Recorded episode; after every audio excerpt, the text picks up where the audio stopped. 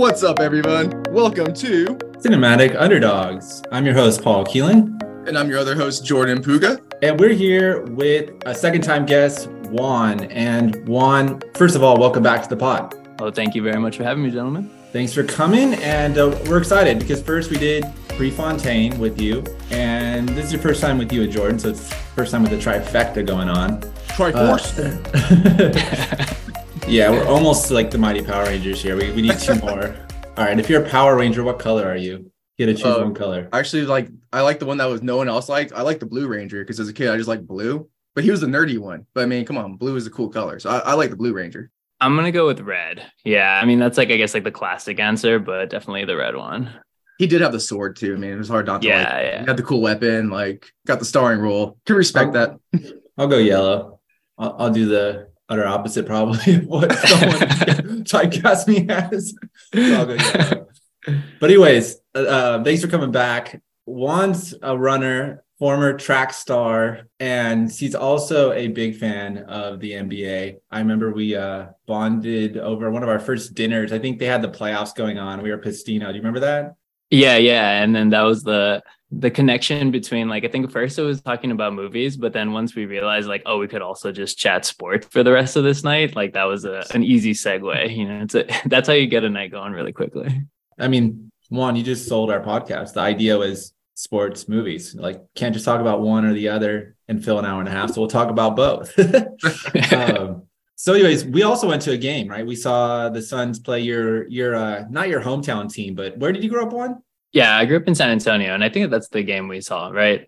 it is. So it was your hometown team, and uh, we were in the nosebleeds, but that was a blast. Very fun. Yeah, I, that was when you had that bet, right, where you like needed him Oh, to makes it even make better. you needed him to make one of the last two free throws at the end of the game. And we're like, there's no way he goes 0 for 2 at the end of this game. Like, it's already done. He's going to make at least one and just bricks two in a row. And that was the craziest ending to a game that otherwise like didn't matter at all. So that was a good one. That was hilarious. I love that you remember that. Yeah, we had like eight rolling with us, right? Eight people. And I was Yeah. like telling everyone, wait, wait, we can't leave, right? Because everyone's leaving. They're up by like eight. There's no pressure. Chris Paul at the line, but I'm like, I got my bet riding on this right here. And Chris Paul is like a 92% free throw shooter and he bricks both. I left so demoralized, man.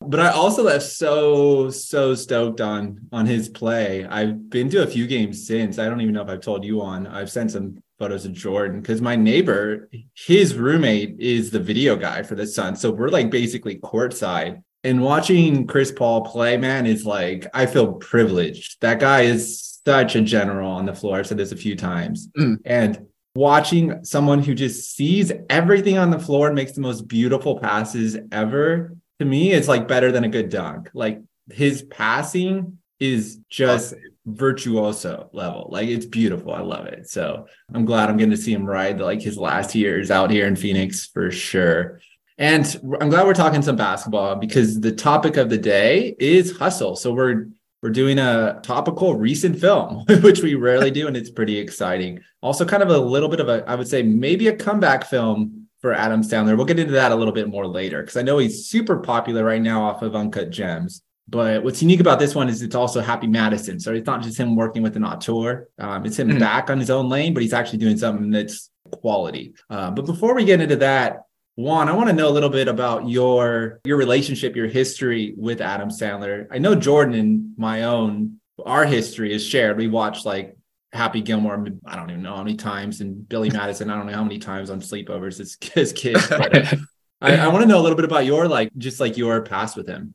Yeah, and we talked about this really briefly right before we started taping. But yeah, I think a lot of like just the quirky movies growing up, it was like not you always even as a kid kind of knew that these were like sort of mainstream movies, but not mainstream movies, and always had that quirk to them. A lot of them being sports movies, which I kind of never really thought of growing up. It was just the next Adam Sandler movie coming up. I remember like Waterboy being really big and like Happy Gilmore, all those different ones that were coming in and out of either like cable TV. Um, I remember my parents like watching them as often or being like really big on Adam Sandler or thinking of him as like a top tier actor because he was doing a lot of those quirky roles. But since then, I didn't really follow a lot of the movies that he's made. I mean, I remember seeing like The Longest Yard, maybe was like the last one I had seen before this one, which is I guess another another good sports movie.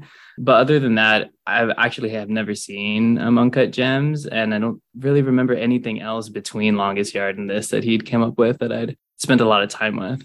Just coming in, do you are you like Adam Sandler is like comedic gold? Is he like kind of borderline offensive because he's just such a juvenile comic bit, or some are just like even more lukewarm and just kind of like, oh, just Adam Sandler, just like whatever? Yeah, I think maybe the latter of those because I, I think of the movies now and I'm like, some of them probably didn't like age as well as other comedic movies could have gone.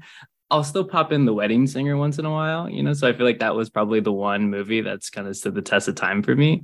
But otherwise, yeah, not a lot of like rewatchables um, in the discography that I'd really look at a lot. But but yeah, pretty lukewarm, I'd say. Jordan, how about you? What's your favorite Adam Sandler sports one of all of them? Oh, sports one have to be.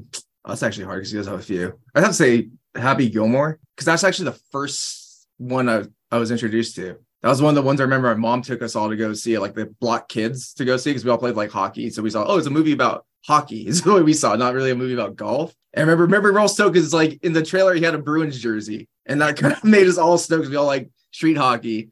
Just like a side note, one of my favorite things about when we left, my mom was like, my mom wasn't like a fan of Adam Sandler, but she was like, well, at least he didn't come out of a rhino's ass in that one like referencing Jim Carrey, which had to take us to I think that same year or something like that. So she's like, she's like, I think I like that one a little better. But yeah, I think that one still stood up like out of all of them. I, there, uh, there's a lot up there, but like I did kind of fall off though, like after like Funny People, which I like, but like growing ups and those ones, I think it was probably like the last one I saw, and I, I didn't see that one in theaters. That, but I didn't see like Uncut Gems. Uh, but yeah, my favorite have to be Happy Gilmore. I think still. That one still holds up. what about you, Paul? What would you say was your favorite Adam Sandler movie?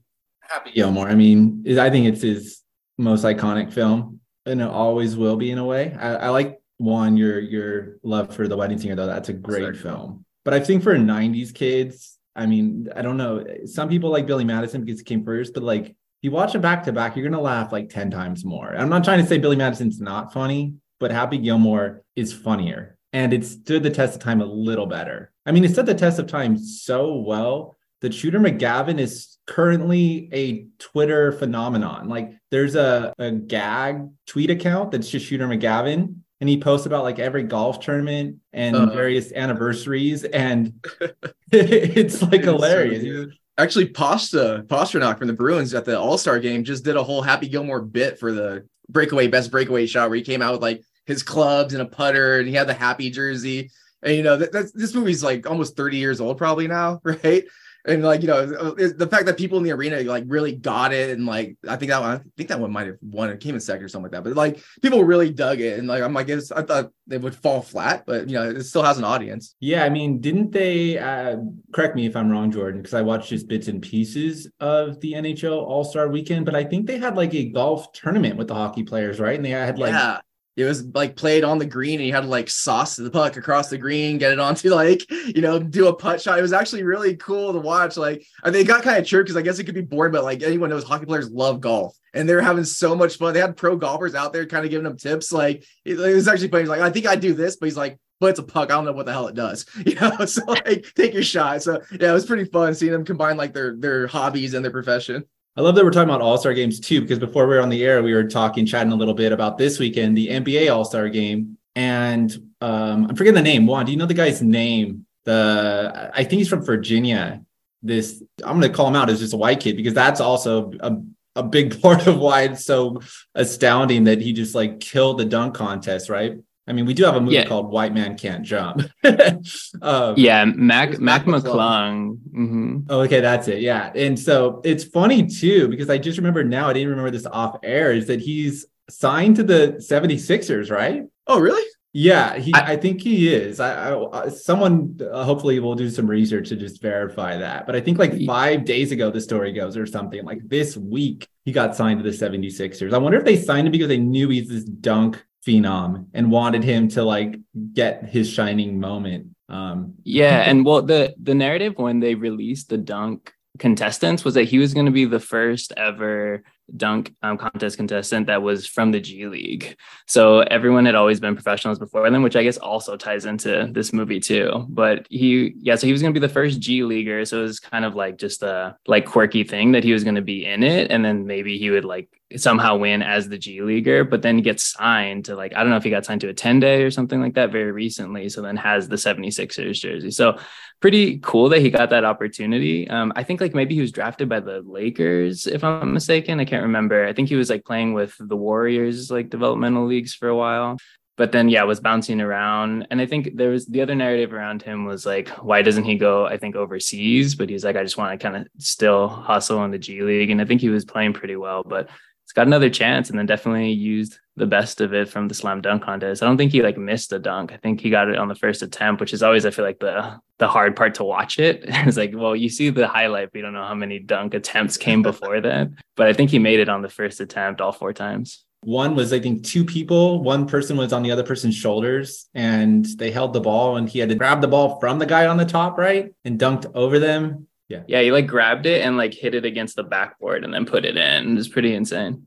That is so insane. And then there was one, I forget what the announcer said, but it was like a half pump and then a full dunk on a spin. I, I don't know the terminology, but he called it something. He was like breaking it down in the replay. It was fun. I was watching the Shaq Cam too, and that was really fun. Shaq Cam was like, call it a night, call it a night after like the second one and the by the final one he was like he was like dude just save the dunk contest. You know as i was bringing up earlier yesterday i was curious about the context because they asked Ja Morant who is undeniably the most exciting dunk artist i'll call him in the nba today right? He throws down on like a weekly basis. And they asked him if he wanted to be in part of it and he was like nah. Just like no he didn't even say anything else. It was just like that dismissive. So it was like i don't know what the sentiment was towards it i thought it was always a fun thing like it doesn't risk like that much. I, I don't know why people would not want to participate, but it sounded like the the big shots were just like over with it. So it sounds like they might be thinking again about it. Since uh, one thing I did read today was this Mac McClung kid got a, a contract by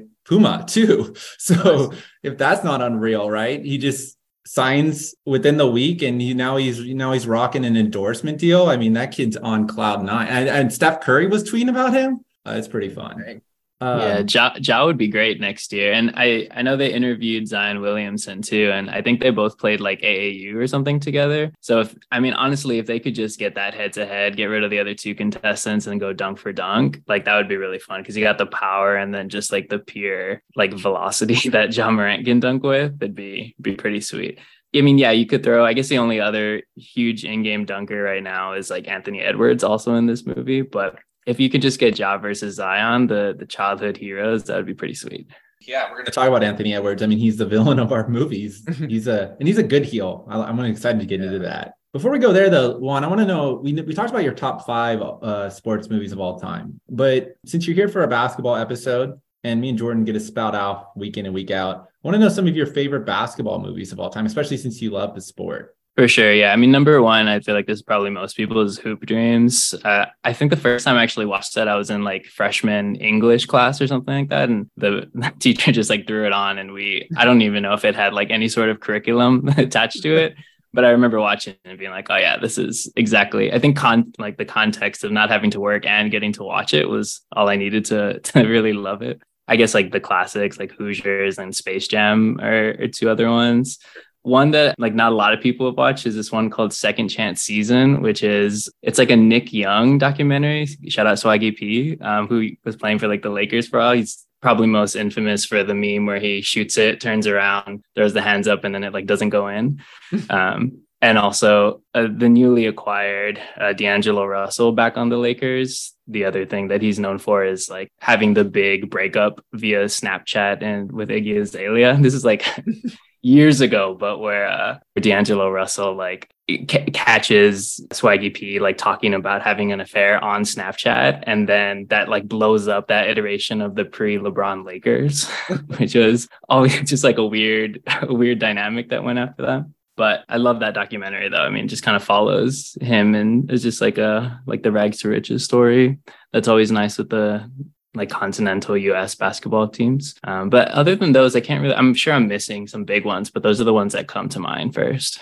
It's a rich genre. I mean, Hoop Dreams is fantastic. It's by some publications considered the best sports movie of all time. Almost kind of across the board, it's in the top five. Like it's with Rocky, it's up there with the head honchos of the genre. I know Roger Ebert championed it like crazy because it's based in Chicago. And he, I think, ended up meeting the director and becoming like a huge champion of the film for years and years. And that combined with the fact that like our culture at that point was so much more centralized, right? Like we all had like 10 critics pretty much dominating the discourse, right? We didn't have social media, made it, I think, this little film that could, right? It just like took this little, I, I don't know how long it is, but it's very long. It's like four or five hours, I think. Maybe I'm overstating this, but I think it's at least three to four. It's very grassroots, right? It's just about kind of the ins and outs of being a high school player who, who's somewhat of a prodigy, who's being recruited, right? And just all the things that go into that. And I love it just for how nitty gritty it is, how detailed it is. But I haven't seen that uh, um, Swaggy P one. That's gonna be fun. I was a big fan of, I mean, I still am, but of like UCLA basketball when Nick Young was a USC player. So I was, I saw him all the time in college too. So I've been following him for a while. How about you, Jordan? Let's throw you in here because I, I, haven't really talked to you actually in all of our episodes about basketball movies once. So, like, what are some basketball movies you you love before we get into our main event? Yeah, that's a tough one. Obviously, like you said, Space Jam is the go-to for me. Now, um, I don't know if it counts as a movie, but The Last Dance is definitely up there. I've watched it a few times, and like we've talked about on this podcast, it's one of those ones that's like super quotable and just weirdly dramatic. So I do kind of count it up there as that. But now I would say High Flying Bird is like definitely up there for me and like comparable to like a lot of sports movies. So I'd, I'd say those, yeah, Space Jam, uh, completely opposite ones, Space Jam and then High Flying Bird. I was really impressed by that one. And that one's one of those ones that definitely stuck with me. Um, I'll probably talk about a few, I'll probably reference a few times here because I think it applies to this one today too. Very relevant for this movie. I thought of High Flying Bird a lot mm. while I watched it, especially with seeing the real life players. Oh, I forgot. Escape from LA too. Kurt Russell with those fucking skills that we forget with the patch. You had to shoot with the patch on, man. Come on. yeah, I mean, I love the genre. I mean, Love and Basketball is fantastic. Uh, I think Uncle Drew was a feel good charmer. Like I thought that was going to be just garbage, right? And I went with my dad on Father's Day, and we had a blast. we smiled the whole time. Loved it. What else? Oh, there's a Nick Nolte one. I think it's Blue Chips. Oh man, I'm blanking. It's something with blue in the title. That one is fantastic. Nick Nolte is a tour de force in that. He's just like this monster of a of a coach. He reminds me of um, help me out here, Juan. He's a college coach with white hair. Uh, Knight something. Um, he was in the Oh, Bob Knight. Bob Knight. Yeah, he's like Bobby mm-hmm. Knight. He's it's pretty much like taking that prototype, the unhinged uh, coach who loses their shit and throws their clipboard and chair every game and gets kicked out. Figure and and gives them like a full on story and then throws in like a cheating scandal in the recruiting process in there and really good. So yeah, I mean there's a also has anyone seen the Tupac Tupac one above the rim? No, not since I was a kid. I've seen it like yeah, my sister's a giant Tupac fan. So I've seen never seen that one. Actually, I forgot White Man Can't Jump too, is another one I should have put on there. But those are two that were always in the background of my house too. Yeah, White Man Can't yeah. Jump.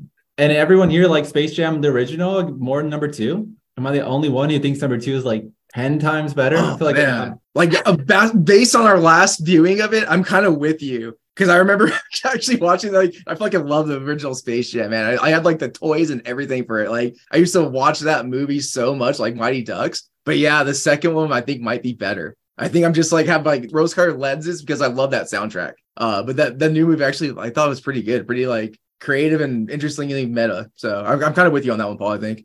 Yeah, I would say the same thing with you, Jordan, on like the nostalgia of the soundtrack of the first one. Like I remember having the Space Jam CD and it would be like just playing in my room as a kid. So like having that difference, it's like uh, I know the soundtrack better than I know the actual movie. So I just kind of like collapse the two together. I feel the exact same way. Yeah. I think so. We agree with you, Paul. We, you're not alone. Yeah. We're on that rock. yeah. Well, I'm at least glad I'm not alone here because yeah, Space Jam 2, I mean, I get that it's a sequel to a gratuitous film in the first place, but when we rewatched the original, besides the product placement around the film, it's just to me underwhelming. Like the jokes are not that funny. The animation's pretty bad. Michael Jordan is really stiff, but that that's part of the charm. I get it. I'm not trying to overly critique these in any way, shape, or form. But man, I, I like the IP nonsense in the second one. It's yeah. just like, dude, it took it like it's like a McDonald's commercial on LSD, in my opinion. It's just wild, right? Or it's like Ready Player One meets meets a Nike commercial. And so I, I was on board totally. Anyways, let's get into the the film of the day. Uh, let's get into Hustle, a 2022 film. Came out straight to Netflix. So we're back to the 90s or something, right? With the straight to the video culture, right? We're on the straight to the streaming culture. So there's no box office, but there is some awards that this has actually garnered and some some hype. This is nominated for a SAG award, and I think it's just Adam Sandler who got nominated for Best Actor. Um, so pretty major accolade for a little sports movie that's kind of formulaic but quite feel good. And Jordan, you brought up High Flying Bird, and this one has a ton of basketball players, right? Real life basketball players. That one had like four or five. This one has, I don't know, someone help me help me out here. Like, how many would you say? Do you want to do a tally or write them down?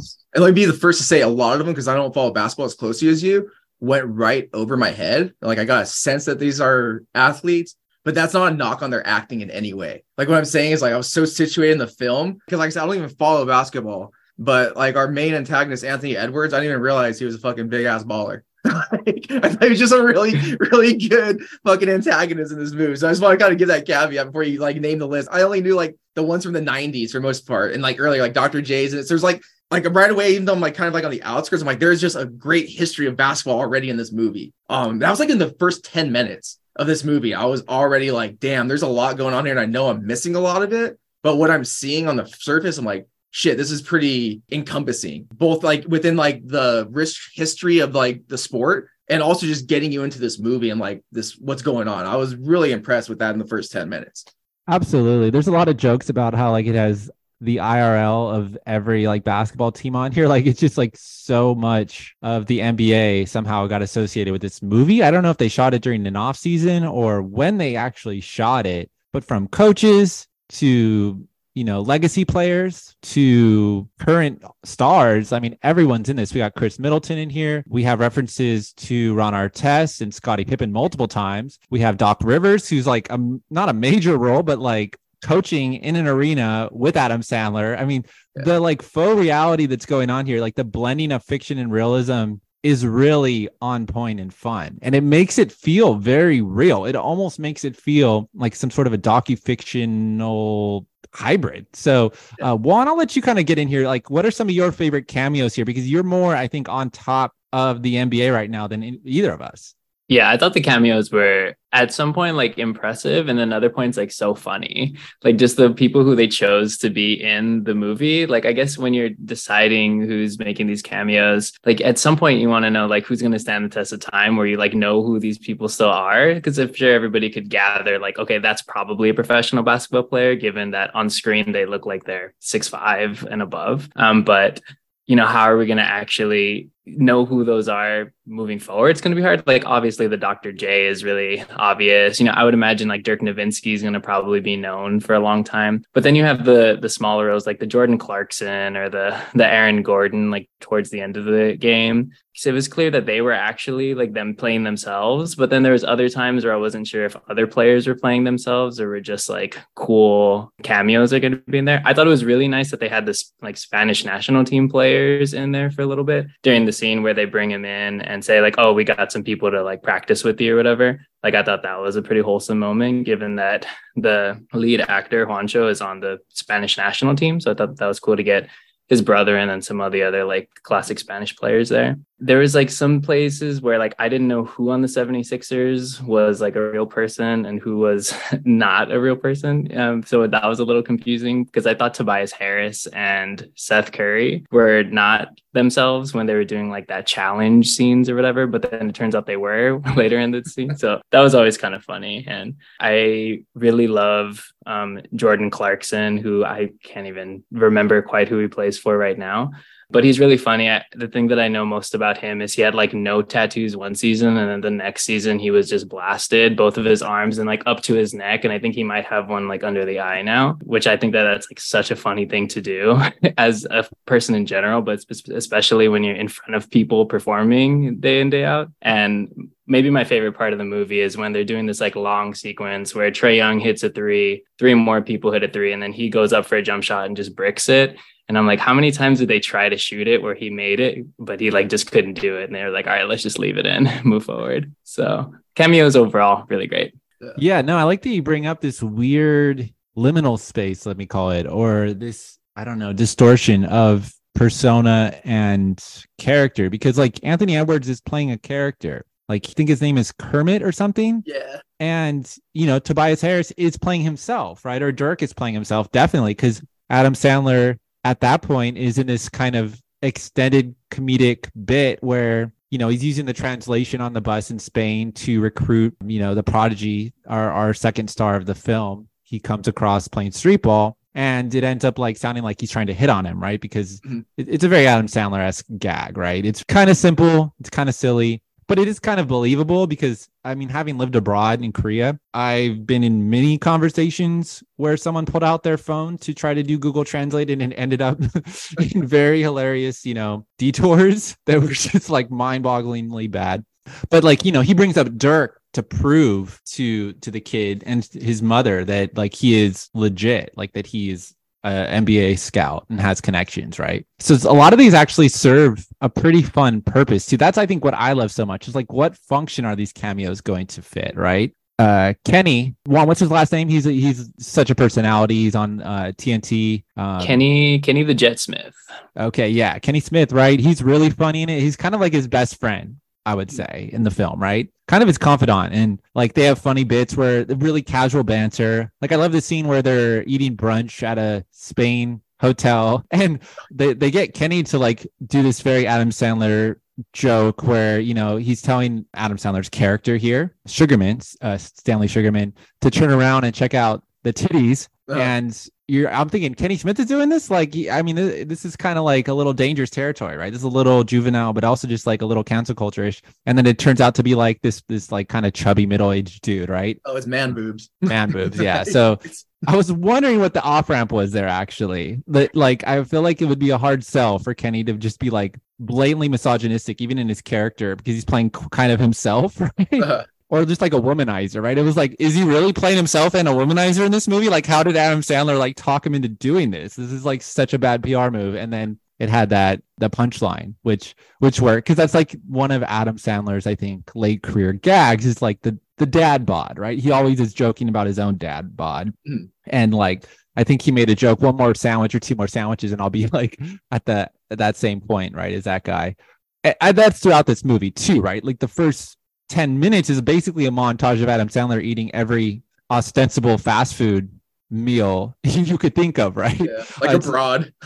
Abroad though, right? That's that's always the key. Which I thought was really interesting too cuz I like that really, really to me resonates as like what Adam Sandler is. He's like in a weird way synonymous with like America, like in this like very postmodern sense like you know, he's a Brooklyn, New York Jew. I only said that because he's not like the Daytona version of like America, fuck yeah. You know what I mean? He's not like that, but he's a different form of like Americans see Adam Sandler and feel like America. Like mm. something about him resonates. He stands for like our eras of like an icon who's just so of us, and everything about him is just like so.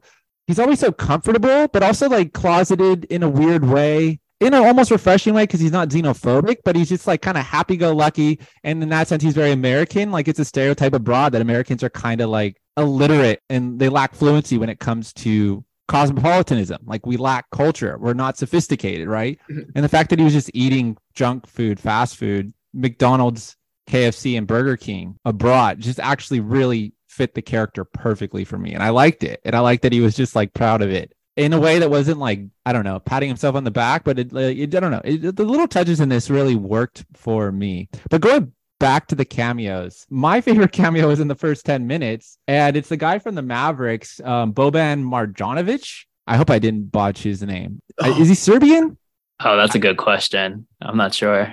That cracked me up though. He he, he comes in and uh, that's Adam Serbian. Sandler you know, on his recruiting trail, and he's in like a small gym in let's call it Eastern Europe. I don't know exactly where Marjanovic is from, right? And the guy has lied about his age, right? And okay, it's kind of a an, an ongoing kind of passe gag, right? Of an athlete falsifying their age. But I love his kid comes in, right? And his kid's like six eight as well, and has like a full grown like mustache. he's ten years old. Adam Sandler sells these really well. Like he doesn't call him out. I really laughed at that. Like th- this had a really fun way of blending Adam Sandler's shticks, like his his comedic humor, Mhm. but making it not so like cringe, making it not so puerile. Jordan, you, you probably could touch on this a bit too. Yeah, I was I'm glad you brought that Boban one because that's a perfect example of like I don't even know he's a basketball player, but his delivery on the line and he's like, How old are you? He's all 22. That's your son over there? Yeah, that's my son. And he says, Yes, me, 22. it's one of those perfect, like perfect representation of like the foreign athlete in there. I, I dug it. I like I said, I didn't even know he was a basketball player until the credit scene. So like, like I forgot that was like super. That was like the first. That was you said that was the first cameo, huh? Right? See, the first cameo was like right over the uninitiated, right over their head. I think it's like a good sign. Can I add one thing? Bo Boban's also in John Wick, right? Is he in the third one or in the four? I don't remember which one he is, but I've I've seen him in the trailer. Oh, okay. I love that. So we have the Boban multiverse going on. Yeah, I think he's the one where he like I think maybe like bites on a book or something and he gets like killed by Keanu. I can't remember, but he's one of the people I think Oh, in John nice. Wick. I mean, he makes a killer European mafioso or like Mhm. thug, right? Like, henchman for sure. Like, yeah, the big henchman. yeah, Dude, like henchman for the final boss. Like he's got that like uh, the dude who plays Jaws. I forgot his name from 007. He's got those vibes for sure. Yeah, Um, and I'll add the last the last cameo that I thought was really interesting is they had I don't know if y'all ever watched like AND1 Street Ball when you were growing up, but it would always be on like one of the weird ESPNs, mhm. and I was obsessed with that when I was a kid, and it was always just like weirdly shot basketball games, but it was all just like street ball stuff and all like the tricks, basically like Harlem Globetrotters, but more like urbanized in different ways. And they had the professor, who's like a really famous Yeah. um, guy, and then they had i guess a couple other people that i just missed and i didn't see it until the end credits but i like that they had like an homage to some of the like AND1 mixtape stuff. I don't necessarily know how that fit into the broader like themes of the movie but i did think that those were cool people that they had in. They also had like lethal shooter who's like a really popular instagram i think person who's like he's a trainer but i think he's like more viral on like showing you how to shoot and things like that. So having those two people in the the like training montages was again like super niche and like I didn't even recognize a couple of them. But if you're I guess in really in the the Yeah. space of of basketball culture right now, then somebody could probably caught all these. That's a cool detail. No, that's a great detail. I'd say this is like a two part protagonist, like I mentioned earlier, right? This is a story of the mentor and the athlete. I saw someone call this Rocky if it was f- told from the perspective of, uh, help me out here, who's Rocky's, Oh, his coach. his coach? Mickey Mickey. Mickey. Yeah. So this is like if you, if you remade Rocky, put in basketball and, and told it from the perspective of Mickey. So um, we have Bo Cruz, which is played by a real life NBA basketball player, a Juancho. Juan, can you help me out here on his last name? Her- Hernangómez? Perfect. And at the time of this movie, he was on the Utah Jazz, but now he's actually on the Toronto Raptors. And I was looking it up. I went to Toronto Raptors game and he played about six minutes. So about a month ago, I saw him in person. I didn't even realize it, which uh. I'm bummed about. So like I saw him, I was like, you know, row Yeah. 18, pretty close, but I didn't put two two together. You could have had an athlete and movie star sighting in one. Damn. I guess you technically Shit. did. You, you, you had it. Yeah.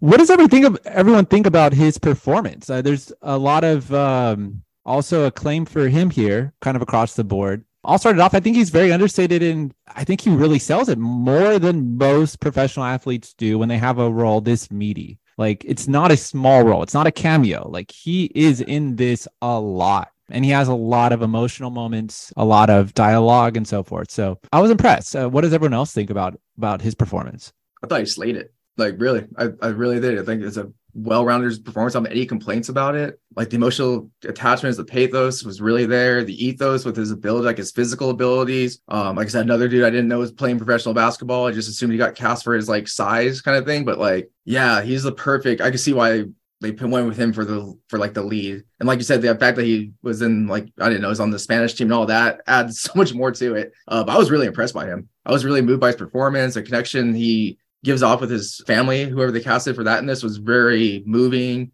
And like it works on a way like because it is a pretty like cliche sports movie, if you will. Like it's only like an hour and a half. It hits all the beats we want. Like we can go through. It has like great montage sequences. Has the fish out of water. You know, coming home, the American dream. Uh, doing it for the family. I was talking about this in like Big Green. All these movies, from kids movies to like adult movies. But I was really like moved by the overall like arc. Like you want it to be cliche and come full circle. When even though it does, right? You like the, the journey twists enough and goes off track enough that when it gets right back on track, you're like you just feel so comfortable with it. And I think it really does have to do with Bo Cruz' character, who's what's his name, Juancho in real life. His character as our hero, right? Because even though Adam, Adam Sandler is our like you know main character or protagonist, if will, he is like the like you know Juancho has that hero's arc, that traditional down the dumps. With also like I said, the hero's journey with Adam Sandler is like a mentor figure. It's like a cool subtext. I think it just kind of like carries under this like movie, and like really just like you want to celebrate that, and, I, and you do. I think he just really sells it. Um, it has to do with like his like not really modesty, and he's not really like stoic, right? But like there's there's this tinge of like of innocence, right? In that scene with his mom, really explaining like the passion of sports and him just doing everything for love of the family, these basic principles really just shines through with the, with what we get out of uh, what they were able to get out of him on on screen. Uh, so I was really on board. I mean, Adam Sandler is good in this too. I was impressed with him too, but I was really impressed with him at the end. I think he's probably the the star, like the star performance of this one for me. Yeah, I thought he was great as well. I, a question I had, and y'all probably know better than me, is is there any like precedent for a professional athlete entering their prime, but not like a superstar being in a movie or like being a lead in a movie in any way? Because I, I, I mean, I think of like Michael Jordan and LeBron yeah. and the Space Jams, but that's like the top tier, and then everyone sort of like filling in the holes. But I, I couldn't think of one that is just professional player deciding to do a movie while being a professional athlete but like no one necessarily like not a lot of people know outside of maybe like the teams that he's playing for. Oh got it. So they're like they're a small player kind of like an uh, an unknown? Got it. I, mm-hmm. that's a good question. All that's like, gonna be always cameos. Like Pele is a cameo in that one that we were watching with Stallone. Mm-hmm. um, but also pele is a world famous yeah. icon right? So you're asking like is someone just like kind of the the tenth man or the eleventh man or the twelfth man, whatever you want to call it, on the bench, right in the pine and getting mm-hmm. our performance. Uh, I was gonna say, but then you, until you shifted to that and pivoted to that kind of caveat, I was gonna bring up Ray Allen, right? Because Ray Allen, but he was such a big star, was the the lead in He Got Game, and I think uh, also yeah, in the prime of his career, um, mm-hmm. and that was a real also intense performance, like a Oscar worthy level performance. I think mm-hmm. Denzel actually was maybe nominated for it in that film. Not sure. I mean, that's that's a, a good example though. Yeah, but no, I think he's very nicely muted and casual, right? Like he he has a really believable rapport and chemistry with Adam Sandler here. I'm talking about Juancho, and I I believed his backstory, um, even the details that he's a construction worker from Spain and they sell it really quick, just like him tying his workman boots. I think is his introduction to him. That's the first shot we have of him, right? And he's playing basketball in those boots, and I love that about it. And he's more interested because that's all he knows with like winning, like I guess two hundred bucks on street ball competitions than like even some at some points going through the rigmarole of being recruited. He doesn't quite get the system yet, right? So you know, Jordan, that works with your fish out of water narrative. They also do a really nice job here of creating parallels between Sugerman, Sandler's character, and his character, right? Because we learn as the movie goes on gradually about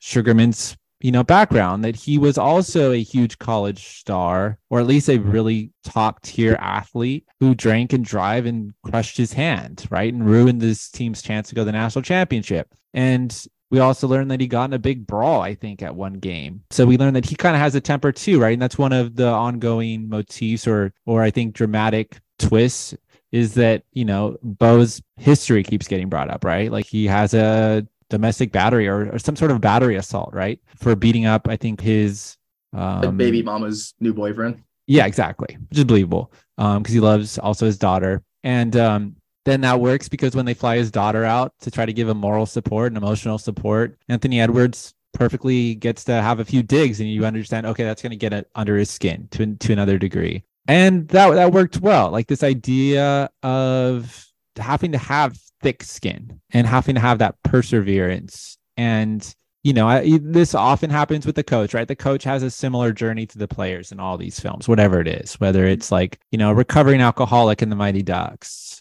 or like the dweeby younger brother in little giants right? Like always the coach has their own journey and it's sort of parallel and mirroring the player. But i thought they did a really nice job here of making you feel like they need each other to some degree Like Adam Sandler really does kind of need him.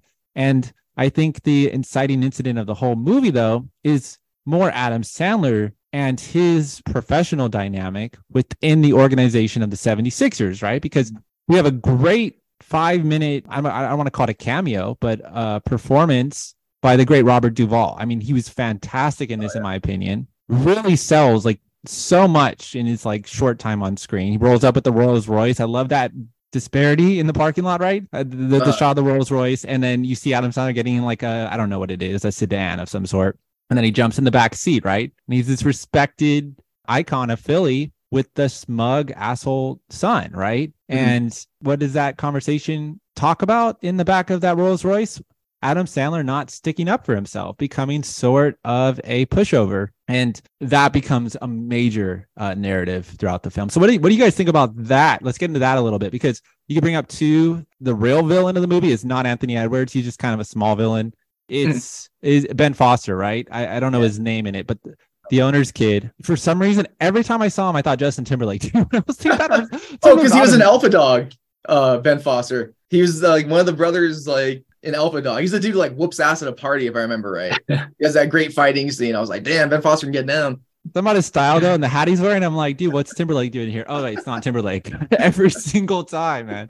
That's too funny. I actually like Ben Foster. I thought he played such a good like prick. He sold me as like a as a you know the boss's son that you hate. That you got to sit across from him and like you're always like telling him he's wrong, and then you got to tell the boss later like told you. Yeah, he definitely he sold it pretty well. I, I like Ben Foster. He's, I think he's he's a pretty solid all around uh, actor in most of the stuff he appears in. But that goes back to like the first 10 minutes of this movie being just like fucking like just laying it out pretty strong. Like like that to me was like the first 10 minutes is like high flying bird and like draft day. Like the best of those movies, just like in your face. Like here's the working part behind the scenes of the team. It sucks just like your job. Like like like most people's job, you got to work for someone's boss, and sometimes that boss has a kid. And you know, even though you put 30 years of work in, that kid's gonna override your good comments. I like I love the way it's like set up. Um, and Robert Duvall just laying it like the subtlety of his role. He's not, you know, angry, he's not over the top. It's all like delivered really like not like in whispers, just like never back down. It's not that motivational, but it's delivered with enough like gravitas that it really does like carry like the mantra for the movie. And I like that. Like it's like you said, so simplistic, but all the little pieces I think kind of stack up enough. And like it's being delivered by Duvall just adds to it, you know. It's like, oh, they got him. Like you said, like it doesn't really qualify as a cameo. It's definitely like a kind of like show off, like you know, and it just really sets a bar, I think, for everyone else in this movie, even if they know it or not. And they, I think, rise to that bar. It does have a sense of reality to it. Like it feels like a people have written like a based on a true story kind of story for for real. It definitely has that to it. And I think the other part of that is the behind the scenes, like the working life balance between Adam Sandler, his wife Queen Latifah is again that's where the comedy comes in. Them like chirping each other and bantering each other, her calling him fat and all that really plays. They have that idea of making fun of each other's past histories as former athletes, and now they're washed up, and they like to make fun of that they're washed up. It's not necessarily Adam Sandler comedy, right? That we know like the fart jokes and all that. Uh, but there is like a, a comedy brought up front that's supposed to make you just like crack up, and it does. And that comes out of like him being so, like you said, not necessarily disgruntled, but beaten down by the job, but still having a passion for the job. Right. I think it's something a lot of people can relate to if you like what you do, but maybe you don't like the system you're in, right? That's something a lot of people struggle with.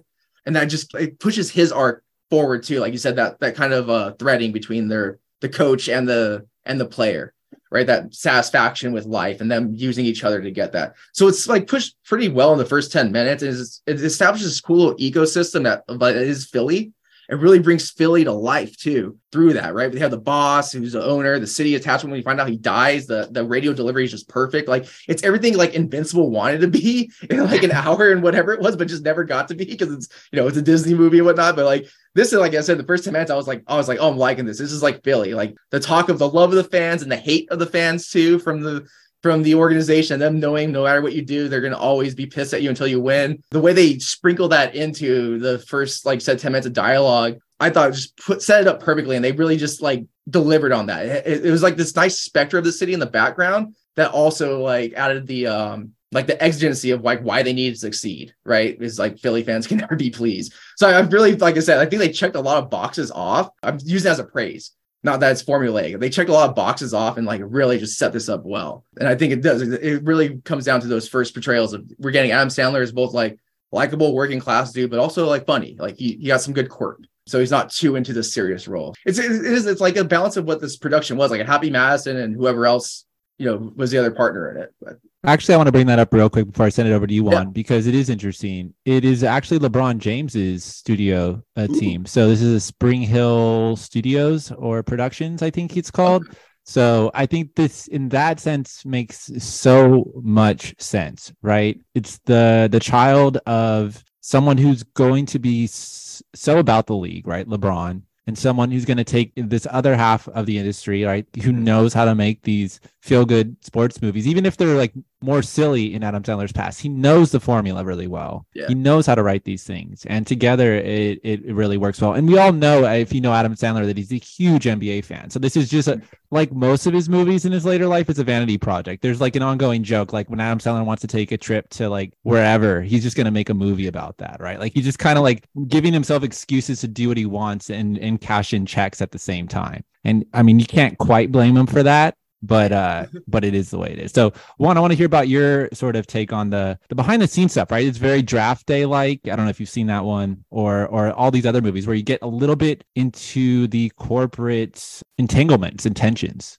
Yeah, I thought it was I thought it was really cool that it was like made a whole movie about things that didn't ever have to do with like an actual game ever being played like on the Mhm. NBA level.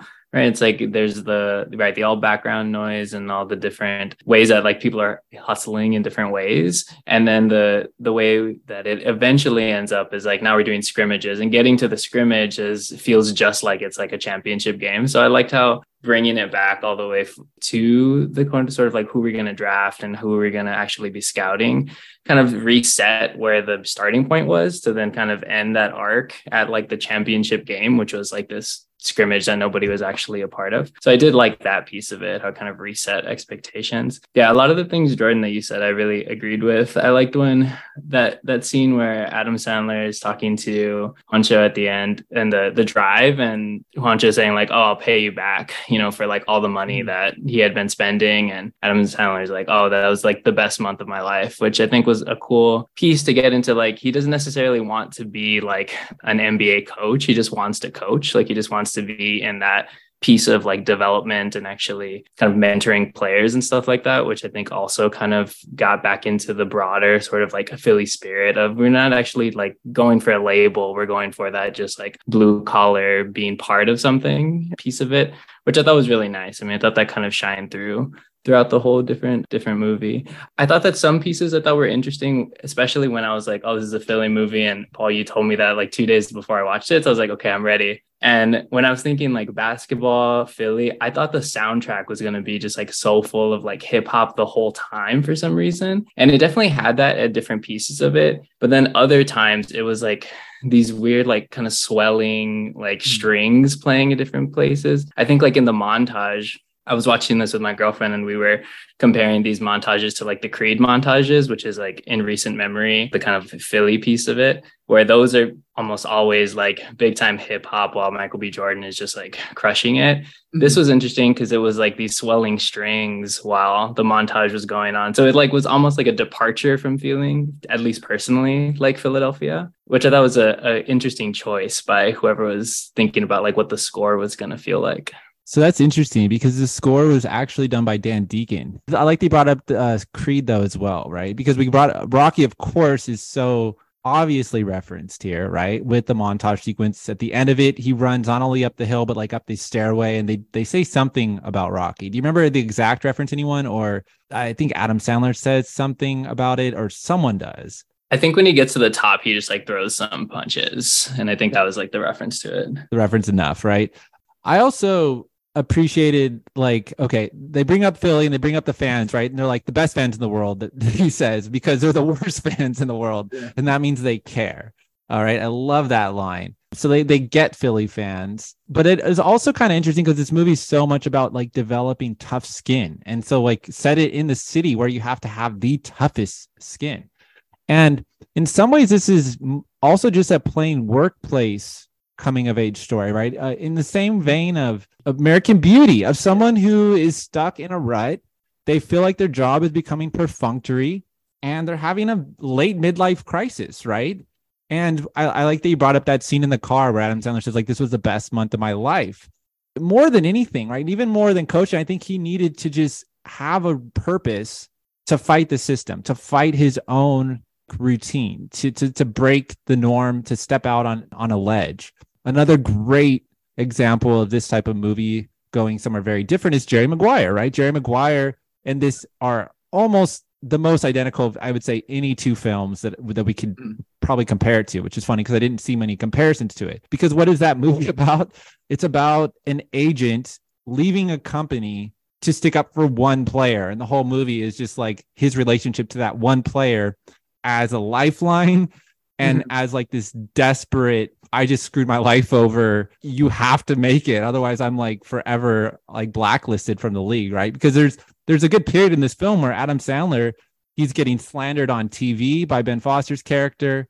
They they're they're talking about how he's unhinged and so forth. They're they're they're creating spinning this narrative where he's almost unhireable again, right? Mhm. And we meet his family, right? And I think Queen Latifah does a great job actually as his wife. I think that their banter works when he's like making fun of her their feet. I love when they're making fun of the fact that they like married wanting to have a really athletic child and they have a great daughter. She's really like just perfectly cast as well. And then they make a jab at their daughter at the dinner table, right? And she gets salty about it as she should. But like, I don't know, they just had a really believable chemistry in their family that I appreciated. Um, I also appreciated that even his daughter has a similar, very on a very small scale level role here too, where she has to some ways find her footing, and they they they set it up uh, very very subtly. I, when he drops her off at the the cemetery viewing of uh, that a classic horror movie, right early in the film, he he has this conversation with her about like what are you doing about college? Where are you applying to? And she wants to go to film school but she's scared she's not going to get in. And and adam sandler says it's not you against these other people it's just you against you. And then we see her become you know the videographer for bo right? We see her talent being used in a very organic way throughout the movie and her kind of finding her own voice and vision. And she's the one who ends up kind of saving the day in a way right? Because she's like hey look this has already garnered like i don't know uh, was it like 2 million views. It was a lot of views on whatever platform it was on. And that's when they get the light bulb moment to bring in dr j and and have this comeback story because bo was getting kind of shunned by the nba insiders for the combines right? He wanted to go to the combines they wouldn't let him in. And so they they had that whole fun grassroots scheme very uh high flying bird right jordan? Mhm. where they think of a way to use social media uh, as a launching point to get back at the system, to beat the system, to circumvent it, right? Wow, that is so on point for High Flying Bird, right? No, definitely one to one with it, like, but in, in a good way, like you said, because it did really tie well to the daughter's story, like her finding her her journey, right, finding her career calling, if you will, which is obviously through through film. I like also another thing I like when he kind of chirps her again. He's like, "Oh, she did a great job filming this. Are you playing? I don't know why she had to put her name on it, right?" it's like again a little like kind of like humor in there, the father daughter humor, and like you said, really giving a like kind of pointing and nodding out how the how the film will like or this dilemma will eventually be resolved. Like I said, a lot of just like film 101 in here, but pretty good, I thought. Like pretty well executed for the most part. Yeah. Um, and we also get sprinkled throughout a lot of funny one-liners, right? Especially with that tough skin narrative and Adam Sandler in these practice sequences shooting barbs, right, at Bo, right? and, and they're really funny. They're like laugh out loud funny. Usually his one-liners are only funny in the sense that you're like ironically laughing or I mean no I'm not going to go that far cuz he is often very funny. But but lately I've watched actually a lot of his late era movies like The Cobbler. I've watched The Ridiculous 6 Reign Over Me. Like he's been in a rut before Uncut Gems. Like they're awful. Just unfunny. Grown-ups and Grown-ups 2 were terrible and I was really smiling when he was like talking crap to Bo did anyone have any favorite one-liners here I mean I brought it up a few times already but I love that he compares them to as, as if Scottie Pippen and a wolf had a baby and Allen Iverson was the babysitter. I thought that was great. I love that we also had an Allen Iverson, like the OG of like our era of the 76 er, have a self-referential gag about his practice viral clip, right? I, I forget how they weave that in, but he says something about like oh, it's only practice, or this guy doesn't need to practice, right? Um, but anyone else have any favorite one-liners from Adam Sandler here? Yeah, I can't really remember a lot of the the digs. I know a lot of them were during that like shooting drill where he just starts talking about like his mom and saying Mm-hmm. like his mom doesn't get paid, you know, for and it was it was just a Very they were like pretty silly. Yeah, for very Adam Sandler, very silly. But but but but good good one liners, and I think yeah, definitely like not as crass as like things in the past where it's like oh uh, where it might not necessarily play well. So I think it was like right on that line. Yeah, one of the things I liked about them was their their one liners that you would hear in a crowd. Like if you really go to events, and the especially if you're going to Philly, probably like you probably hear a lot of "fuck your mother" ones there, right? So like, Yeah. it's one of those ones, and it, it's like it's such a good one where it goes, it leads into like the you know zoning out the crowd and all that, which is depicted pretty cool with the camera work on it. But that was one like that was such a good inside moment, especially like going back to uh, Anthony Edwards, like his dialogue, like on the inside, the whispering, like the shit talking, like I mean, those are so like spot on when you get like the mic'd up stuff. I mean, you get beeped out like Mhm. that. Really like uh authentic, I thought. When he did that, like I, I immediately laughed, not because like what he said, but I was like the reaction. I was like, oh, this is such a good depiction of like that rookie, but like because I, I honestly like I, I I sit behind the net at Kings games and I yell at players. you feel so good when they turn around and look. Like if they look at you, you know they heard you. You're like, you know, I, like I sit behind the goal and I'll yell at the goalie, like especially if they change, like like one more goal, you're out. Woman, they go, like I told you. Sometimes you get like a turnaround, and like oh man, like and you're sexually go, they heard you, you know. So like is it was what the delivery of it I was like, oh, this is such a good like behind the scenes training moment of like how do you shut those fucking idiots behind you up? I'm one of those idiots. Like how do you get that mhm. out? of? I was like, I was dying. I'm like, oh man, like I, I felt bad for what I do, like pretty much in that moment. Yeah, I definitely Anthony Edwards definitely delivered those like trash talks way way too well. Like it got it just like kept escalating and it like went too far halfway through and just kept going up and up. And when he like blew the kiss to his daughter, I was like, oh geez, man. Like I hope that this is scripted, but a part of me just believe, just like knowing what I know about Anthony Edwards, that he might have just like gone off script for this. And he goes, no, let, let me just think of the worst thing I could say to somebody and I'll just like have the camera rolling. Man, Anthony Edwards really did a good job too, because I, I he said stuff that's really basic, like you know, like Spain is whack. Where's that whack place or something, right? um, but it's felt so casual. It felt so like immersive and genuine. Like, and he didn't oversell it. He didn't become that like ridiculously slapstick esque heel. Like, I believed his trash talk because he did it all with a, a subtle smirk Yeah. and a nonchalance. Like he, he wasn't affected. He wasn't trying to oversell these lines. They did a really smart job, as you mentioned, Jordan, of having him whisper them, right? For the most part. I think that really helped. Yeah, I think in a really nice way, in a kind of strange way to like overpraise uh, an actor, right? Because it's kind of a, a silly role just to be like a guy on a court whispering, you know, disses and insults. He did a, a, a good job because those I've seen those. I've seen the villains in these movies turn into such bad caricatures that it does kind of take you out. You lose your suspension of disbelief for a second. But yeah, I, I like the Adam Sandler isms here a lot. I, I love the little ongoing joke he has with the daughter about giving him uh, side hugs and then like she gives her other friends hugs. Like he is such a good comedian at being the everyman dad or the uncle. He's so avuncular in the sense that like he's this jovial, kind of cringe, but not like he, he, he's just soft enough and he's just nice enough that like he's able to straddle the line of especially in our culture right like today like 20 years ago it's not a problem at all but today he still is able to flirt with the line of of being you know in a really benign way controversial where but he but he doesn't offend really Mhm. it's somehow very family friendly um, even when he's saying cra- crazy stuff, like I think he, he says about a truck full of shit emptied itself in your mouth at one point or something like that. I was just like dying. I was just like, that is pretty repulsive. But I don't know, somehow Adam Sandler saying it somehow dilutes it enough that it that it just feels like kind of kind of authentic, kind of silly.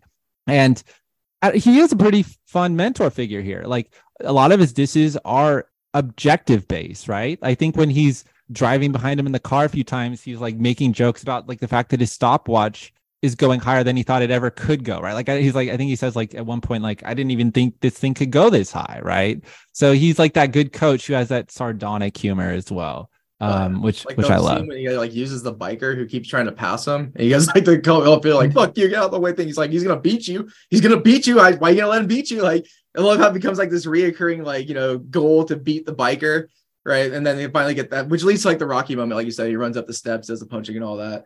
But it was like again, kind of another way to bring in the the city, if you will, in, into like the training montage. And what did you think, everyone, about the training montage? Because it is one of the longest training montages we are going to get in a sports Yeah. movie. I think it was on like the Letterboxd comments where like somebody was like, "Yeah, I thought it was gonna end like five different times, and then it just somehow went back into being the montage." And I was like, "Yeah, that's exactly what I was thinking too." Because you had you had told me, Paul, I think maybe yesterday or the day before, you're saying like, "Yeah, there's a very like Rocky esque montage in it," and I kept thinking like, "Okay, this is the one." Like, wait, wait, no, maybe this is the one. And it just like kept going on and on. So it was it was good though. I liked it. I liked the different drills that they were doing, and it was like it had that good the mix of like the Rocky stuff where you're you're you're getting like unorthodox training methods and like when he is like the plunger type thing and moving it around with the and the different lights and stuff, which like you wouldn't ever think about those different things or like having the tire where you have to throw it through. Like I thought all that stuff was pretty pretty cool and it made, it made for a good montage.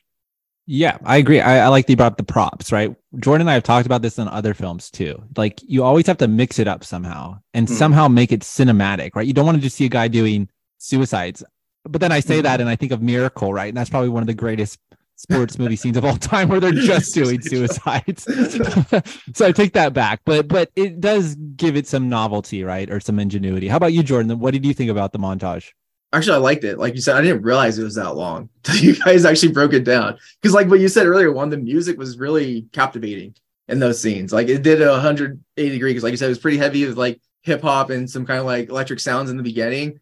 And that one, I remember having this sick like piano line at one point where it just like went off. It went so well with the feet running, with the wheels turning. It's like an episode of Chef's Table where everyone's just cooking up that meal you want to fucking eat. Oh no, I was really captivated by that one part. I knew it was going to end with a Rocky reference, but I liked the way it culminated in the Rocky reference because it needed it. It's a Philly movie, and it was all kind of sprinkled in there, right? So I I, I liked it. I, I, was kind of just like ran through that montage, so I didn't realize it was actually that long, to be honest. Yeah, it's brisk, right? It goes at a very fast clip, so it keeps you entertained. But it is quite long because like they do the plunger like four times and they keep going in this circle, right? Like they brought up the plunger. I don't know what it was, but a lot of these drills I'd never seen, and they really do a good job of showing off the incredible talent of being a basketball player. Because Juancho is a tall guy. He's not who you'd expect to be like this epic dribbler. But like when he's bouncing like the, the small ball and putting it through his legs with another ball, it's like he's almost juggling and like almost in like a carnival acrobatic figure, in my opinion. Like his dexterity and synchronicity and coordination, I thought was really fun to watch. It was a little odd that he had so much trouble getting the ball through the big wheel because that seemed like the easiest of all the things he was doing. Like the other stuff he was doing, like was blowing my mind Uh, like even hitting the lights that scene was pretty impressive to me Yeah. um but once again it was very cinematic to have a big wheel you want to have something to visually show talent and to show progress. Mhm. and i also believe that like these drills and the length and the span that we get the fidelity that the film gives to these drills pay off in the sense that we see him coming from a street brawler to someone who has more stamina more endurance and is going to have even deeper edge when it gets to the the hustle right uh, of the combines where like your 50 meter dash is essential. That extra inch that'll get you a block versus getting dunked on is essential right? And if you practice that hard as they show in this film and you're already that talented it, it becomes believable. The one thing though that i thought was a bit silly is like a lot of the video sequencing they did right where he they give people like money if they can dunk on him or shoot on him okay. I'm sorry, but like any NBA player is going to school like some pudgy dad in the streets of Philly. Like, eh, like I, at first, like they go up to like a group of guys that look like okay, they're like one tier actually below the NBA. They're actually very talented on some of these streets, right? Like more unorthodox and so forth. But like a lot of these guys are, as Juan mentioned earlier, like AND1 level talents. Street ballers can ball. But they had a few. I was just like, why did they choose this guy? Like that just doesn't even show anything. I get why they had like Queen Latifah or whatever. That was a great moment where she like tries to throw it over him and stuff, just for the the joviality of Yeah. it. But but that kind of threw me off I a think little. I you're was like, talking about that giant dude, right? The big, the big old guy with the belly and like the headband. Looking like he was from the Midwest, but he's probably like, oh, he's probably like a real local from Philly He was there that day. And they're like, we got to get him in here, dude. He probably showed up with a cape, and they're like, all right, let's get this dude in here. That's what I, that's what I was thinking. I'm like, this dude looks too real. I did think that, that was interesting, and and I've never seen like a basketball montage where it is all like defense oriented. You know, I feel like anytime you get the the great like one on one scenes, it's always going to be like, okay, who's scoring the most points? Who's getting like the big dunk at the end of the the street, you know, league? And having it just like, oh, nobody can score on him, like that was very different than anything I'd ever seen before, which I thought was a, an interesting play. And I know like Juancho is known for being like a pretty good defender. Um, I don't know like if that played into it at all, but I thought that that was just like a interesting like other take on what like the one on one could be. Because like you think of one on one, it's always like who scores more, not necessarily like who can't score on this person. You bring up a really good point there, though, because this film really does a good job of feeling authentic in the sense that we're looking at the intangibles and also the subtleties of being a professional basketball player here, right? That's what you want to focus on if you're having a film about the combine and someone trying to make the league, right? You know, there there's in the beginning like, oh, this kid's hitting like 80% from three in, in out of his shots. I think they said like he hit like 36 out of 40 shots from from the three point arc. When he's calling them and trying to pitch in the very first scene, I'm talking about when Sugerman calls the office at, at the 76ers and they they turn him down. Um, but then you know as it goes on, you start to see like okay, they're finding like what side of his talent to really emphasize. Like where is his real edge to get into this league? And it's more of his defensive talents, right? Uh, it's more of his blocking skills. I don't know. I really like that they talked about like another player for a second. I forget his his name, but he's the one that Sugerman was not on board for, but the rest of the owners and GMs and assistants were on board for. And Sugerman's talking about how he's late on rotations, and every time he's not playing, they lose, right? I'm talking about a completely different player, but it was showing what they look for when they're recruiting these players, right? Which is very much what we get in draft day with Kevin Costner, right? Where like they're looking at the intangibles. They're looking at like, does this person make the team win? Or are they just putting up stats? And we're getting all the things and we're getting this really tough segue of he has to somehow sell the league on a street baller. And they're very different skills. And it's hard to make that transition. Um, and I thought they did a, a good enough job that you believed that maybe a team would take at least a risk on this kid by the end of the film. Do you, do you believe that he would have gotten that contract from the, the Celtics, right? I think Brad Stevens comes in with his cameo. Do you buy into it or, or do you think like, no, he's still not good enough for the league? I thought based on the presentation of the game and given like the two ways he not fails, but the two like drops in the arc where he has to rebuild himself up in front of the same audience, right? The same scouts, and kind of I could kind of see that, like like you said, the it, it, it rings true uh, the way it kind of wraps up, especially because it feels so insidery with all these little relationships, the way the cell phone calls work when he calls in his favors, and like the people who only want you when you have something to give to you, right? Who don't have your back, still want him is so will always ring true, particularly in sports and entertainment. Yeah, that was one of the things like them coming back to to that bucket seemed seemed plausible. Yeah, for sure. No, I agree. And I think it's interesting. I've I've heard um, like NFL players, like especially defensive players, saying like you really have to be careful like what you put on tape because the tape is like somehow like what everybody's going to be looking at nowadays because you don't have to be like traveling across the world as often. So I did think that it was interesting that they kind of brought in this idea of like, okay, well, what if there is no tape on somebody? What if he hasn't been playing basketball in whatever, like eight years or whatever they said? That it kind of then does bring in this like or of mystery of like okay this person could be amazing but it instead of having like the reference point to how talented someone is which is always pretty much like tape now or like what's the mixtape? What's the like game that that was recorded somewhere? Now you like actually have to be there to watch it which i feel like really made a good play on how important these different scrimmages were because you couldn't you had nothing else to judge him off of. So I thought that, that was cool. It like made everything feel a little bit more urgent every time he played any of these scrimmages. So I thought that was a cool, cool idea. And yeah, I'd say he'd probably get probably get a shot. I like how they said like, oh, he could go to the G League, and then Adam Sandler was like very against it. He's like, no, we're not doing that. Like we're getting drafted by someone. So that that, that also was like an interesting insight into what would be important when you're at that like cusp.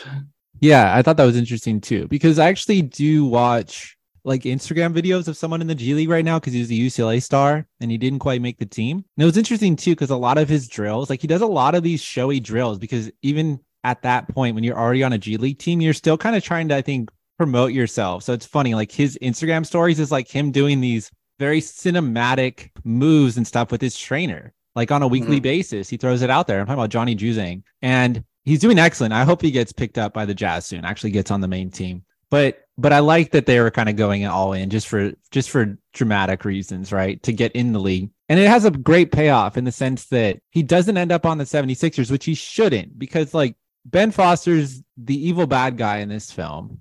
And he kind of burnt that bridge. And I like the fact that Adam Sandler, though, didn't go to another team actually as well. I like the fact that he stayed in it with his nemesis ostensibly, right? And got his role as an assistant coach. And I like the fact that they're playing against each other and there's a sort of camaraderie. I love the one liner he says where he says, like, don't tell my team I'll be rooting for you or something mm-hmm. right? But they have that. They have that sportsmanship in this league, right? It's such a incestuous league, to be honest, because players switch teams so often that they're best friends most nights with multiple players on the opposite team. It's weird because like the the, the rivalry factor does kind of pale in comparison to many other sports and leagues. Yeah. I think that's You're one of the just so great problems. Like you said, that's a good example though. I thought it was a good portrayal because like you would never see that in the NHL. Like it's what they call playing tummy sticks. Like you're not supposed to like play tummy. Like you can go by and say like give like a one like stick tap, like you play with the dude like in the on the US team or whatever. But like save it for after at the bar kind of thing. Like, but I do like seeing them like like you said, the genuine like him wanting him to win, wishing him well and all that. Then he goes to his team and gives him like a little tip. I like seeing that. Like just to kind of show the league in, in a true light, which it's kind of known for. Like I said, among the big like four sports. For that reason, like people know each other a little too well because you get traded so much. Yeah, absolutely. Because Um, NFL players are pretty friendly too, but yeah, not, not to that level. not to the same degree i feel like i feel like it is this weird family and they're, they're all families we talked about that in the hard knocks right Mm. but i mean nfl too is a crazy contact sport it's Yeah. tougher to be so You got to keep that mental edge before the game. yeah buddy buddy and so even hockey is so such a more like physical sport so that, that that's quite a difference too but like soccer i think you become really antagonistic to your opponent which is interesting even if you're not that physically embroiled with them Mm. right i mean That's true. you fall and cry like you are if you're professional but, but you're not in real life anyways this has been a blast i think we tackled a good chunk of the movie so i think we're ready to get to our underdog or overrated votes or final takes. And uh, we'll start with you on and just to remember this is not a thumbs up or thumbs down. It's specifically underdog film or overrated film. So you could kind of blend it eh, however you would like. So so where does this film fit on that spectrum for you I would definitely say an underdog film. I mean, I, I really I think it like matches a lot of the themes of what we'd want from like an underdog sports movie. It has the the rags to riches story. It has all the different like it did a really cool job of showing like all the people who needed to be involved in the process and not just like one person's like brute force getting them somewhere which i, I like those those movies as well but this was kind of a, an interesting play like queen latifah's character making the meals for the week you know like i felt like that was a cool idea of like it's a it's a family affair we're all going to make sure that this works out um because it's going to be sort of like mutually beneficial for everybody so I thought i had a lot of of those really key elements, and I think it's interesting how like it's hard to know when the new sports movies are coming out, like what is going to be the general reception to it. I wonder, like among professional basketball players, like what was this sort of received like? Were people really into it? I don't remember like LeBron being like really promoting it. I don't remember how close this was to Space Jam coming out, but I remember like the rollout for Space Jam was huge. I don't really remember the rollout for this movie being as big. Like right, it was the release on Netflix. I remember seeing the trailers and stuff like that. But when I actually watched the movie, I was like, wow, this is an NBA heavy movie for NBA and sports fans. Um, I thought it was interesting that it didn't have as much, at least like publicity that I remember it among between commercials like in the mo- in like the game playing like i imagine that would be a good space for it so anyway so for all those different reasons i would my vote's for underdog That's an interesting point. I wonder if Adam Silver and the NBA is actually behind this or not. They kind of have to be, right? There's so much product placement for the NBA in here. Like they're going to Mhm. use the names of the teams and a lot of the players, but that's a good question. I don't even know because we know, like, for example, any given Sunday wanted the NFL Yeah, I didn't get it. to get on, be on board. in the NFL like shun that movie like kryptonite.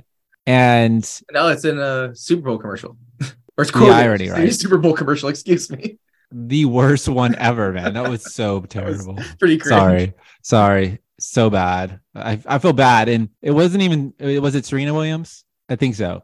It wasn't her fault. It was whoever chose that idea and said, "I'm going to have an amateur actor give one of the greatest speeches of all time in a commercial." That idea is never good. Like you Did don't give an Al Pacino iconic speech, like one of the greatest speeches Al Pacino's ever delivered all of his films, and he's fantastic in a Super Bowl commercial. Nah, sorry, terrible call, but yeah, I'm with Uh, you. Paul. I can't remember what beer it was for. That's how bad it was. Ah, yeah, it was terrible. Um, where does this fit for you? Yeah, I'm with Juan. This is for me as an underdog. And actually, for a lot of the reasons you said, like I remember this being like kind of a little people talking about online, like, oh, this is a good Adam Sandler kind of back thing, but it like didn't really gain a lot of traction. Like I said, this is the first time for me watching it. So I kind of had this on my list for a long time, just never went around to clicking it. And I feel like I've just forgot about it, but there's no real push behind it, like you said, on TNT, on any of the sports that ESPN, any of those things I watch. But like that's kind of criminal. It's, it's a complete underdog, especially in the vein, like like I mentioned, like kind of the vein of what sports movies are now post any given Sunday. This is a kind of refreshing take on it. Like right, I, I like it, it works in those ones. It, it didn't like reinvent the wheel in any way, but I thought it was like a refreshment. So with all these cameos, just a bare bones basic sports structure, had like the working class element, and it, it was like an hour and a half, right? Maybe close to two hours. If I remember right, super super short movie for like for what we got out of it. There's like so many angles you could take of what could be added to this thing, and it really doesn't need it. So yeah, I was impressed with it just on one viewing. Like I said, like for 10 minutes on, it kind of keeps that pace. And like I said, when, I, when the credits roll and I see how many NBA players and AND1 players are on there, like which goes back to AND1 we did like what like a month ago or two ago, Paul. Uh, seeing the professor on there, I was like, what? Like you know these ones you missed made it even better. Like you know there's a lot of good blending in here, so it doesn't seem like even though there's a lot of product placement, like you said, there is. There's a lot of NBA stuff. It doesn't seem so like cinematically placed, right? Like with draft day, we get these NFL logos and stuff, and the this like pseudo look of the NFL official offices, right? This doesn't feel like that at all. You know, it feels very much like, like you said, situated in a home. Even the office you get, it's like this weird dark corner that he doesn't get to really inhabit till the end of the movie, right? The 76er thing is pretty quick. And it's not a place you want to work at, if I'm being honest. You know, they don't really pump them up as like the facility to, you know, the dream job of anybody. Um, whereas I feel like a lot of these other ones like draft day, when you get that name, you got to make that organization look good, which speaks to whoever's doing PR at the 76ers, I think, right? Really knowing uh, their fan base and them wanting something that's a little more authentic, I think. Yeah, I love that we're all on board for this. It's interesting how we come at these movies, right? First of all, I think you're both on point. Like Netflix botched this film. They totally dropped the ball on the marketing. The fact that like an Adam Sandler movie that's good, like this is a thumbs up movie. I'll start with that. This is mm-hmm. undoubtedly a thumbs up movie, quality movie. It doesn't even like hit the radar of many people is is pretty criminal. Part of me though is like, oh, is this SAG worthy, right? Like, is this like in this like late season, like there was talk about him getting one of the best actor spots, and I'm like, this ongoing thing in my head where like I like Adam Sandler, I like his low tier movies, right? In a very like nostalgic, juvenile, elementary way. Like they're just like really disposable, easy things to put on in the background. I like his high tier movies a lot, like Punch Drunk Love, the Meyerowitz stories, Uncut Gems. I would even throw like The Wedding Singer actually in his higher tier movie. I think that's a good movie. So I like both those. And I like this as a weird synthesis. I feel like this is right in between. It's like kind of prestige, but it's kind of a family friendly film with a lot of Sandler's digs. Mhm. And so like that's where I start to say like, oh, maybe this is overrated when I hear people talk about this as like prestige Sandler. But then when I think about like where it fits, I think this is perfect Sandler. Like whereas like Uncut Gems and Punch Drunk Love, he's working with the Safdie brothers and he's working with P.T. Anderson. He's working with these like excellent auteurs who already have a vision and they're gonna put any actor in the place to do like amazing work. And I love that Adam Sandler now has taken some of that and he's sort of incorporated into his own brand. So this is a Happy Madison film that's good. And that's such a win, like especially in recent memory, that I have to call it an underdog film. And my knock that it's not necessarily like SAG worthy, the more I think about it, the more I'm not even so gung ho on that take because he does show quite a bit of range here. Like there's moments where I'm like, oh, he's just Sandler, right? Like when he's doing his shit talking, I like it, but I'm like, are we really going to be giving end of year awards to this? But then there's also those moments when he's talking about like spending six months in jail after the DUI, and he's talking about marinating and having that sit on him for six months, and you actually really hits these poignant pathos rich depths. Mhm. Um, so you know, it, it has a full range of Adam Sandler isms. And by the end, I think I can definitely get behind this as an underdog movie. My only disappointment, this is now totally peripheral, is that the director, though, Jeremiah Zagar, I didn't know this as I watched it. I didn't know this at any point. So I'm not going to let this affect my my rating. And I, am with you guys. So we're for three for three. This is an underdog movie. His first movie, his debut, was We the Animals, and it was my top three movies of 2020. It's fantastic. It's absolutely amazing. I think it's on Netflix too. Completely lost in the algorithm, or they probably got rid of it because it's too good. They get rid of anything that's good. But it was at some point. I saw it in theaters, fell in love with that movie. And I have no problem with Hustle. I don't as a formulaic sports movie, right? Like it feels good to watch these movies. There was a great Letterboxd review by Matt Singer, who I I don't know him, but like I read a lot of his reviews. And he wrote, This is exactly what I want from a sports movie. This is a film that gives a filmmaker a chance to indulge in their small c side, right? Like th- they were explaining that, like, sometimes we just need a happy ending, right? Sometimes we just want dreams to come true, right? And sometimes it just feels good to watch a movie and feel good because so many movies are so cynical and dark these days, which also is fun. But sometimes we want those feel good damn movies, and this delivers. Mm. So I'm not against it on any chance, but it just blew my mind that the person who made We the Animals, which was this intimate, immersive, independent film that had so much texture, that had so much personality, made this. It's just so bizarre to me. so can't knock it, but I really hope that Jeremiah goes back to his previous lane. I hope that like this was like, okay, I'm gonna make some money real quick because like that was a darling film. I think it won a ton of awards for like all these things, like the Independent Cinema Awards and so forth. And why not? Why not like make? I think he's a Philly native. A film that feels like from your city, the big star, get a big paycheck. But I just hope he goes back to something that's more of the texture of We the Animals.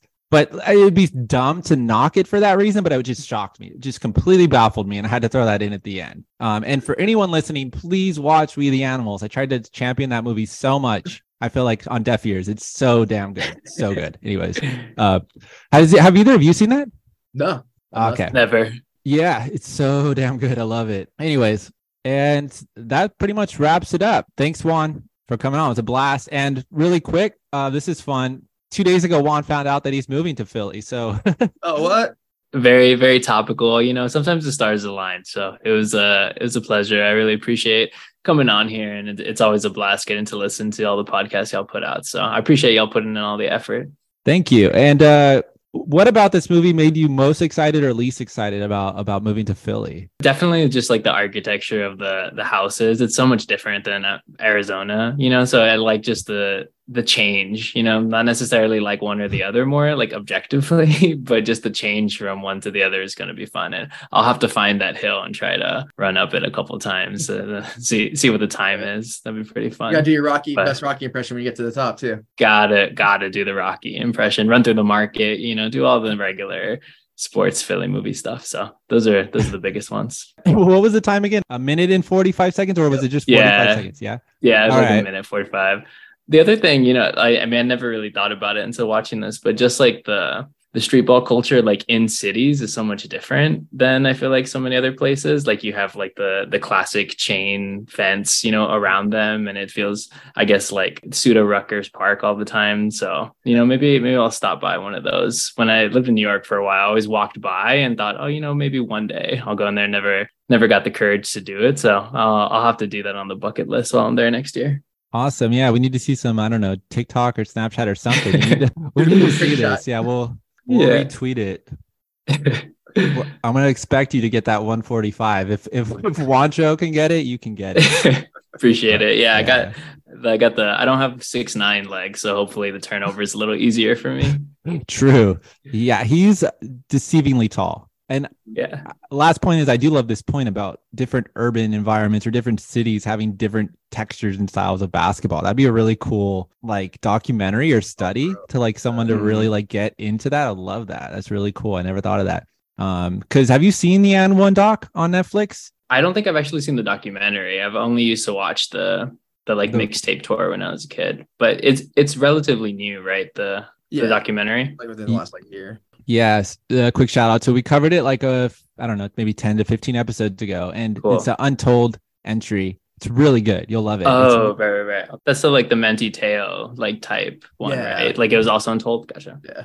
Yep, it was the second one in the season two of that, I think. So it was right after the Manti Te'o one, and uh, you kind of like the rise and fall of AND1, and not as I think fully developed as the Manti Te'o one, which got two episodes, but it's still it's a cool flashback piece. Yeah, it's definitely worth, like you say, going back to that time, especially if you're like a fan of it. It's bring some cool memories back. Mhm. Yeah. Yeah. that'd be awesome. Appreciate the the tip. Awesome. All right, everyone. Uh, thanks for listening. And Jordan, where can people, I guess, interact with us? Yeah, for sure. Of course, uh, always hit us up on Twitter at Cinematic Underdogs. Uh, if you're listening on Spotify, keep listening on Spotify. You can also find us on iTunes, all the other cool little podcast spots. Just hit up that Google machine. So Google recognizes Cinematic Underdogs for us. Use that Google search bar, help our SEO. We like that. Um, any other places they can find us, Paul, that I forgot about? Nah, just just give us a shout anytime.